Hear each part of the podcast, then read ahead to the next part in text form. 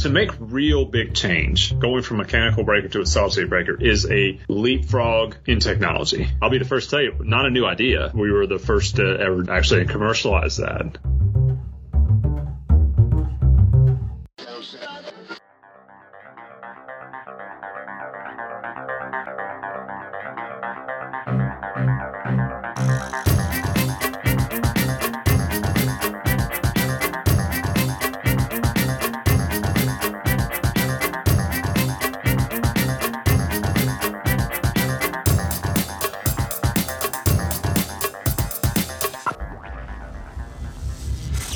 This is Energy Cast, and I'm Jay Downhauer. Today we're talking about the benefits of a solid state circuit breaker. It's a game changer, but even my guest admits it's not something most people think about. That's because it's everywhere, and as he puts it, Goliath. This is probably one of my most personal interviews. I actually worked for this company and was hired by my guest back in 2016 for a short term project to help them get through some preliminary UL testing. For those not familiar, any electrical device, especially breakers, have to go through a series of tests to prove they can sit between you and electric current. I was tasked with running the project, keeping everyone on schedule. It was more educational for me because I was exposed to this new technology and at one point during crunch time found myself fabricating some of the breakers. As you can guess, most circuit breakers are a box with a mechanical switch that opens a circuit when there's too much current. It's a technology that's been around for 140 years. Solid state circuit breakers use silicon carbide chips and can open instantaneously. In one of the earliest videos, my guest touched two wires together with 200 amps going through them. With most breakers, you'd see a big arc flash. This one closed and you didn't even see a spark. It was like magic. He says the key benefit of a breaker that's also a chip is that it can control the flow of energy and speak to whatever device is on the other end. This eliminates a lot of hardware and software, and it's one of the reasons my guess has focused on EV charging as its first sector now that they're commercial. It's been a long road, but my guess has finally achieved that breaker breakthrough that was promised years ago.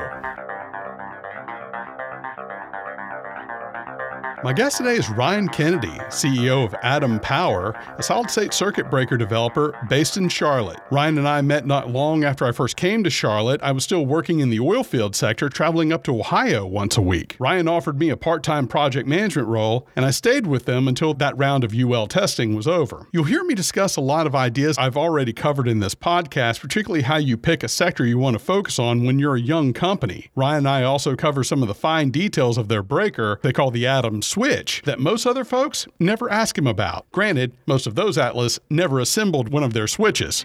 I hope you enjoy my conversation with Ryan Kennedy.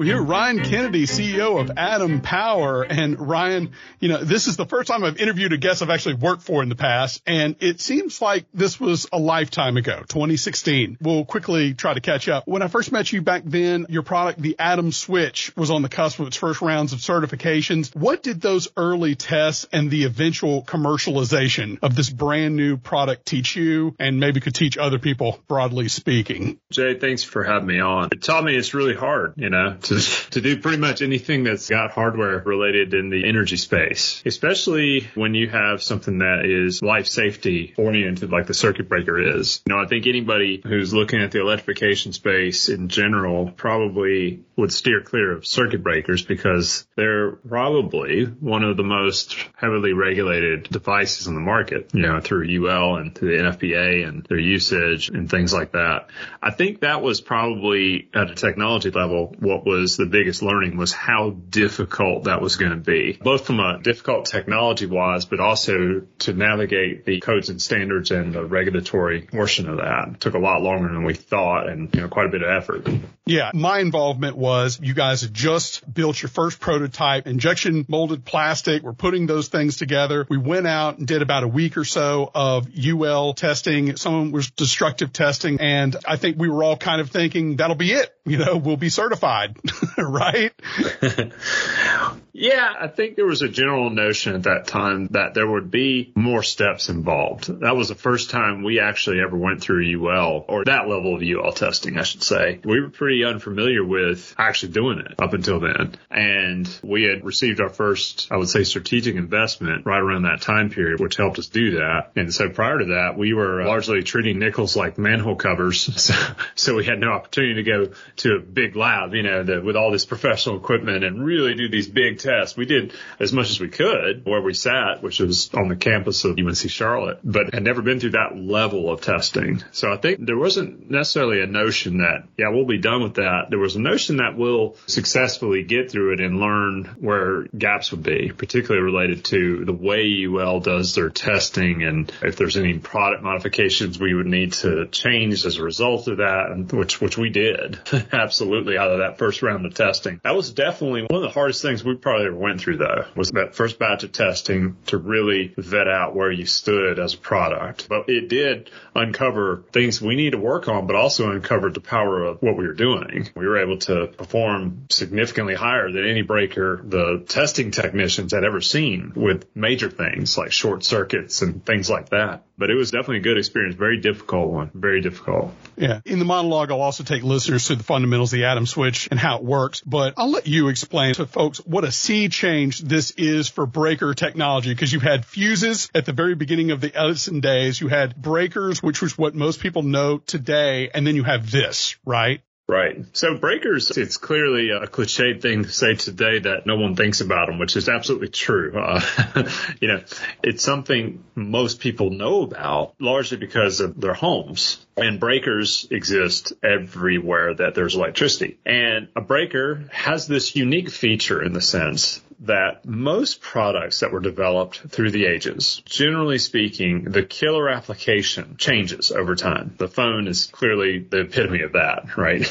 the phone call is not necessarily the killer application anymore, despite it being the original purpose of the phone and us still calling it a phone. The breaker, on the other hand, the killer application for the circuit breaker when it was first patented way back in the day in the late 1800s was to protect circuits from excessive current. And it remains the killer application today for circuit breakers, you know, 140 years later. That is achieved exclusively by mechanical mechanisms within the little box or big box, depending on what industry you're in, that opens the breaker. And so think of it as a pretty sophisticated mousetrap today, largely, and has been for over a century. What we've done differently is to basically say, well, if everything after a circuit breaker requires visibility and control, so think like HVAC, charging vehicles, lighting controls, you name it. We actually do a lot of stuff with electricity today, but we add things on top of circuit breakers or after breakers to go do that to add just have software control over something. We basically said, could the breaker be that product that ultimately through software is told what it is? Instead of buying breakers and also buying specific purpose built products to perform a function after it. That's actually what EV chargers are, for example. They provide control and visibility to charge a car, same as HVAC does for cooling a house or a building. So we basically said, could you build in not just the protection, but the visibility and control system within a circuit breaker and more ideally make that software defined. At the sort of highest level, could I buy a breaker and through software tell it it's an EV charger or tell it it's an HVAC controller on top of being a breaker? And that, that was really the goal of Atom Power from a technology standpoint.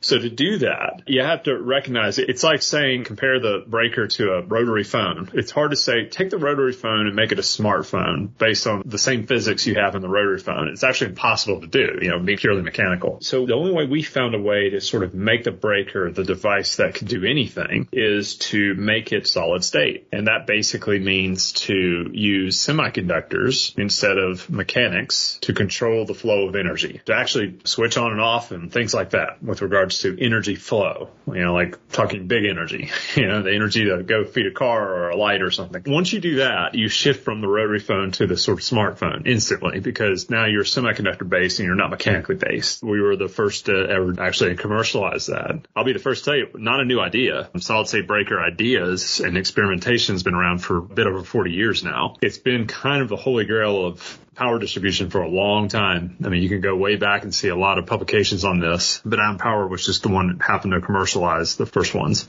Yeah. I've discussed this idea a lot over the years on the episodes of this podcast, but I first remember exploring this idea with you. And that's the idea of what do you do with a technology? In this case, a breaker. You just said it that can be used literally billions of places. And what do you do when it's early days and you need to focus on maybe one sector at the beginning and not spread yourself too thin? Why is that important? And ultimately, what were the decisions you made in those early days on that? Yeah, absolutely. And I'll sort of preface that with to make real big change, going from a mechanical breaker to a solid state breaker is a leapfrog in technology and capability, fundamentally, whether we did it or someone else. To some degree, you can't look at doing that how you would look at a typical startup. You know, a typical startup says, find a problem and find a better solution for that problem. Be faster, cheaper, more efficient, something. Any change like this is a new category. Put cars in that category. And in those markets, to some degree, you have to recognize that you're actually a hammer looking for a nail there because there is no market for that today. You're making a bit of a bet, but it's a sound bet that says, well, is it better fundamentally to have one product or 20 other products to achieve the same thing? Well, it's better to have one and that one thing can be universal. So there is some business case. I would say more of a fundamental business case for things that create big shifts and create new categories, which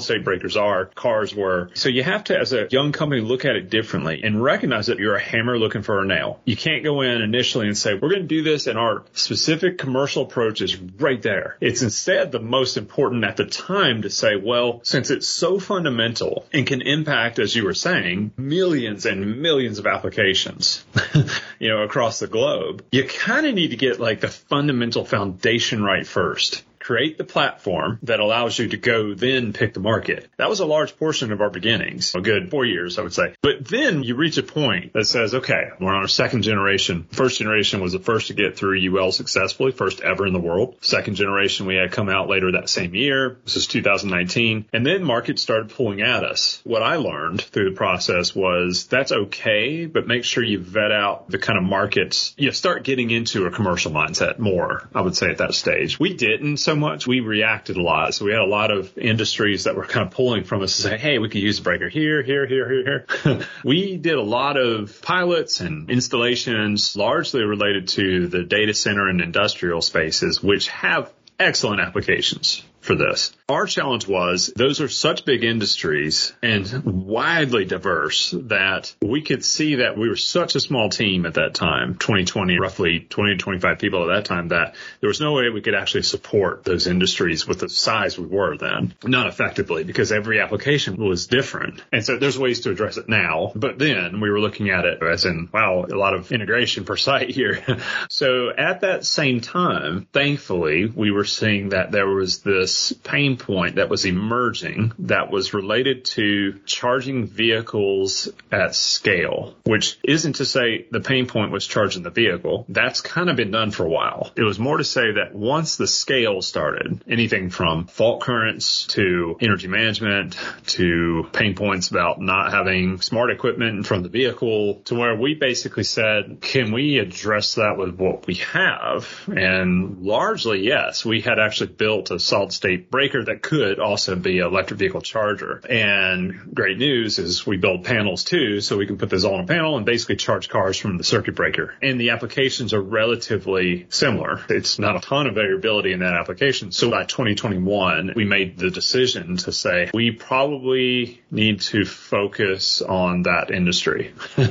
you know, large scale electrification of vehicles. We finally realized, yes, to your point, we had to go pick a specific market, specific application as repeatable as possible because as you said, a breaker sits ahead of everything that consumes energy, which basically means that your market is absolutely Goliath. But we eventually did get there. Yes. That's a great answer. I think that also is a demonstration of there was some book I read in business school. I think it was called Good to Great, where they talk about something called the hedgehog principle, which is these companies that just laser focus on one thing. And this laser focus on EVs is pretty extraordinary. I mean, looking at your website and everything, I mean, it is EVs. But I'm curious, is there any discussion about maybe branching into something else after EV charging at this point? Or is it just EV charging? This is what we're going to be doing for the foreseeable future? Good question. Let me answer that in a pretty colorful way. Part of the learnings of picking your initial market that you really want to go after and do really well with a product that spreads to all electrical markets is you have to have, or Atom Power has had to live two worlds. One is to say that's our market focus. But for us, it's an application of the product. We don't consider ourselves a EV charging company. To us, EV charging is an application of the fundamental platform. It can do many other things. The second hat is as we're progressing in that market behind the scenes, we are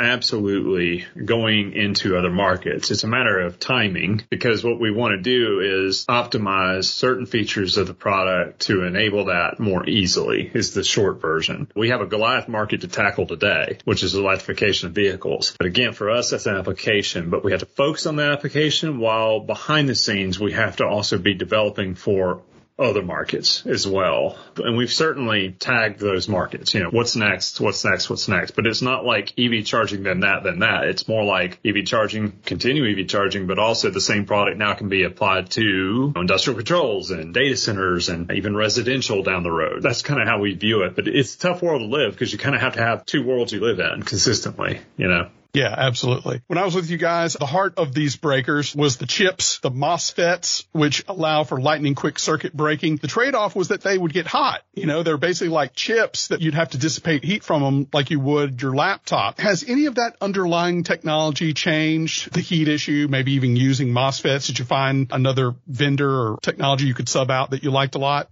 Yeah, you're bringing up a great topic and one that even I overlook when talking to folks is that, you know, Atom Power is really a semiconductor company too. Behind the scenes, again, a couple things behind the scenes, but one of the major things is silicon carbide as a semiconductor is really an enabling technology at the fundamental level to enable solid state breakers. And that allows you to be much more efficient, power dense. And something you alluded to is that yes, when you flow power through semiconductors, the side effect is you can create a lot of heat. More is the intensity of the heat in a local area. This was actually the problem with the early LEDs. Early LED light bulbs had heat sinks on them. Atom Power also had to innovate on the silicon carbide power module. So we created our own to be extraordinarily efficient and to extract heat away from the semiconductors very quickly. It's not to say that it's inefficient. It just has different dynamics in the sense that, you know, heat can dwell for a long time in copper, for example, or metal. For a semiconductor, you have to get the heat away quickly. Being 99.9% efficient sounds like there's not much heat there and there's really not. But where it exists, the semiconductor, you have to get that away quickly. Same problem that early LEDs had. Solved in different ways with a solid state breaker, but it's being solved continuously. Yeah. So we're continuously evolving our own modules and certainly you're getting help from the silicon carbide industry, which is growing large today from companies like Wolfspeed, and Infineon, Rohm, that are clearly putting a lot of investment into building out silicon carbide plants. So we had to first build our own modules to address a lot of those issues, our own power modules, which kind of planted us now in the semiconductor space, which is kind of ironic because there are entire companies built around just producing a module. We just kind of do it a long way, you know, and then as we're doing that, we have the benefit benefit of the silicon carbide industry growing rapidly, largely because of electric vehicles, which also use silicon carbide for their power conversion. The improvements are fairly consistent on what is happening with silicon carbide fundamentally, but also what we're doing in packaging that into power modules for our own products. So continuously getting more power dense, more efficient, which enables us to get smaller and more cost effective, things like that through time. Yeah, those original MOSFETs weren't purpose built for this, right? Nope. What, what were they built for? We don't actually know. You know, they came from a certain vendor at the time that they were likely being used in electric vehicles somewhere, or at least some power conversion applications, almost certainly in power conversion. We were taking those as discrete components, think of it that way, so individual MOSFETs, and assembling those as best we could to basically make what we needed for a solid state breaker. That was our first generation approach. Good enough to get through UL, but we're limited on the full capability. I would put it that way on at least, you know, amperage related to largely heat problems. That changed in our second generation as by then we had vertically integrated and created our own silicon carbide modules. These circuit breakers, especially the little computers themselves, have built-in functionality that mechanical circuit breakers do not. You talked a little bit about the EVs and in one of the videos showed basically a big parking lot and how you have a lot of functionality with charging across fleets maybe. So how are these special features that come in handy work for EVs? Yeah, it's interesting getting into the EV space because it starts to feel detached from the solid state breaker for sure. You know, and that's something we had to acknowledge and realize. So part of the commercial approach to selling the solution is not to say, Hey, use the solid state breaker to charge your car, even though that's what we do is instead saying, Hey, fundamentally based on the architecture and having intelligent breakers that can also charge your car so you don't have to have a charger out by the car. Also, we aggregate everything through software, highly secure, highly highly reliable software so that you can create large scale energy management on a campus or a facility or multiple campuses across the country. It's quite easy to do that. Additionally, we address certain things such as reliability. Again, not speaking of solid state breaker, but the inherent reliability is related to the solid state breaker, meaning that Atom Power fundamentally is built differently than other competing companies. We're built as a breaker per the breaker standard, which is a much more robust standard because breakers have to work. you know, it's like if you read about the status of the reliability of EV charging in the US, it's pretty bad bad actually. You know, the, the uptime is approaching 70% these days, which is not good. But for us, we have to work because we're a breaker also. We're simultaneously a EV charger and a breaker. And that translates to pretty high reliability, like really high reliability actually. That tactically works out also to repeatability. How many times can you use a competing EV charger is often a question. You know, I can tell you it's a few thousand times. For, you know, Atom Power, that can run into the millions, the number of operations, just based on the nature in the architecture of a solid state breaker doing those things because you have no degradation of the product or very little, I would say, you know, through the switching operations. You mentioned fleet. Fleet is certainly one of our markets, hospitality and multifamily, you know, charging at scale. We approach it from the aspect of do you want highly reliable, high secure and high uptime through your product that can scale across any facility, doesn't matter what it is, based on the high fault current rating we have, and is highly repeatable for your systems. There's a solid state breaker and a high tech thing behind that, right? But that's what enables us to actually sell in that way is because we have this foundational technology in the background that allows for that high reliability, high repeatability, high security, high safety. You know what I mean? So that's how we kind of go to market in the EV charging world. It's not so much like here's a solid state breaker that charges your car, but really it's trying to recognize value out of that, such as that reliability and large scale energy management. Yeah. I'm sorry. Did you say that chargers are down 30% of the time? Yeah.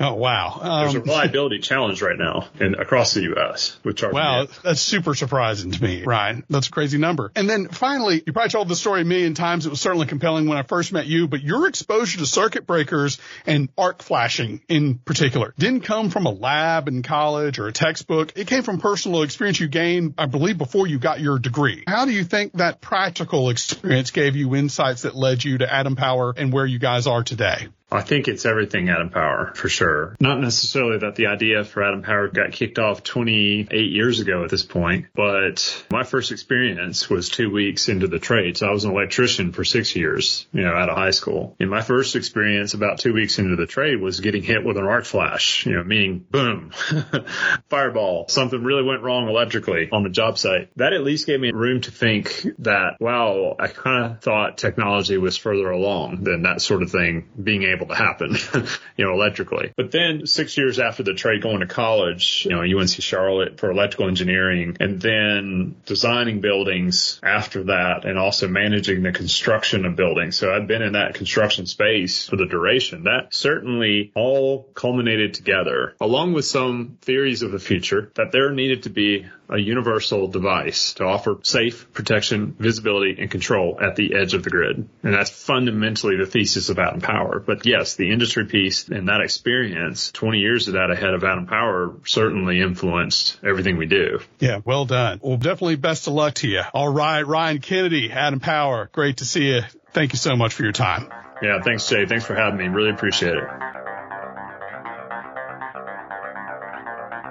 That was Ryan Kennedy, CEO of Atom Power, a solid state circuit breaker company based in Charlotte. I want to thank Ryan as well as Matt Fleischel for setting this up. I also want to thank David Doctor, who I first met at E4 Carolinas here in Charlotte, for making the introduction with Ryan back in 2016. I was new to Charlotte and looking to get out of the professional rut I was in at the time. This work with Atom Power, along with other connections like Net Power from episode 55, showed me that there's a whole other world out there that I hadn't yet explored. That led me to doing this podcast and the incredible career I've had over the last six years. And I think it's only fitting to have a Charlotte guest to make a big announcement. While I'm certainly not saying goodbye to this show, we are saying goodbye to Charlotte. My wife and I are moving to Texas, to the energy capital of the world, Houston. I can't wait to share all the adventures we have down there so stay tuned. Meanwhile, you can find plenty of pictures for this episode on energy-cast.com as well as on Instagram at Host Energy and Twitter at Host Energy Cast. All guests are sent the wrong completed audio the week of release. So far, no complaints. Be sure to leave us a positive review on iTunes. That gets the word out. Music was produced by Sean Stroop at Stroop Loops. That wraps up episode 167. Be sure to join us next week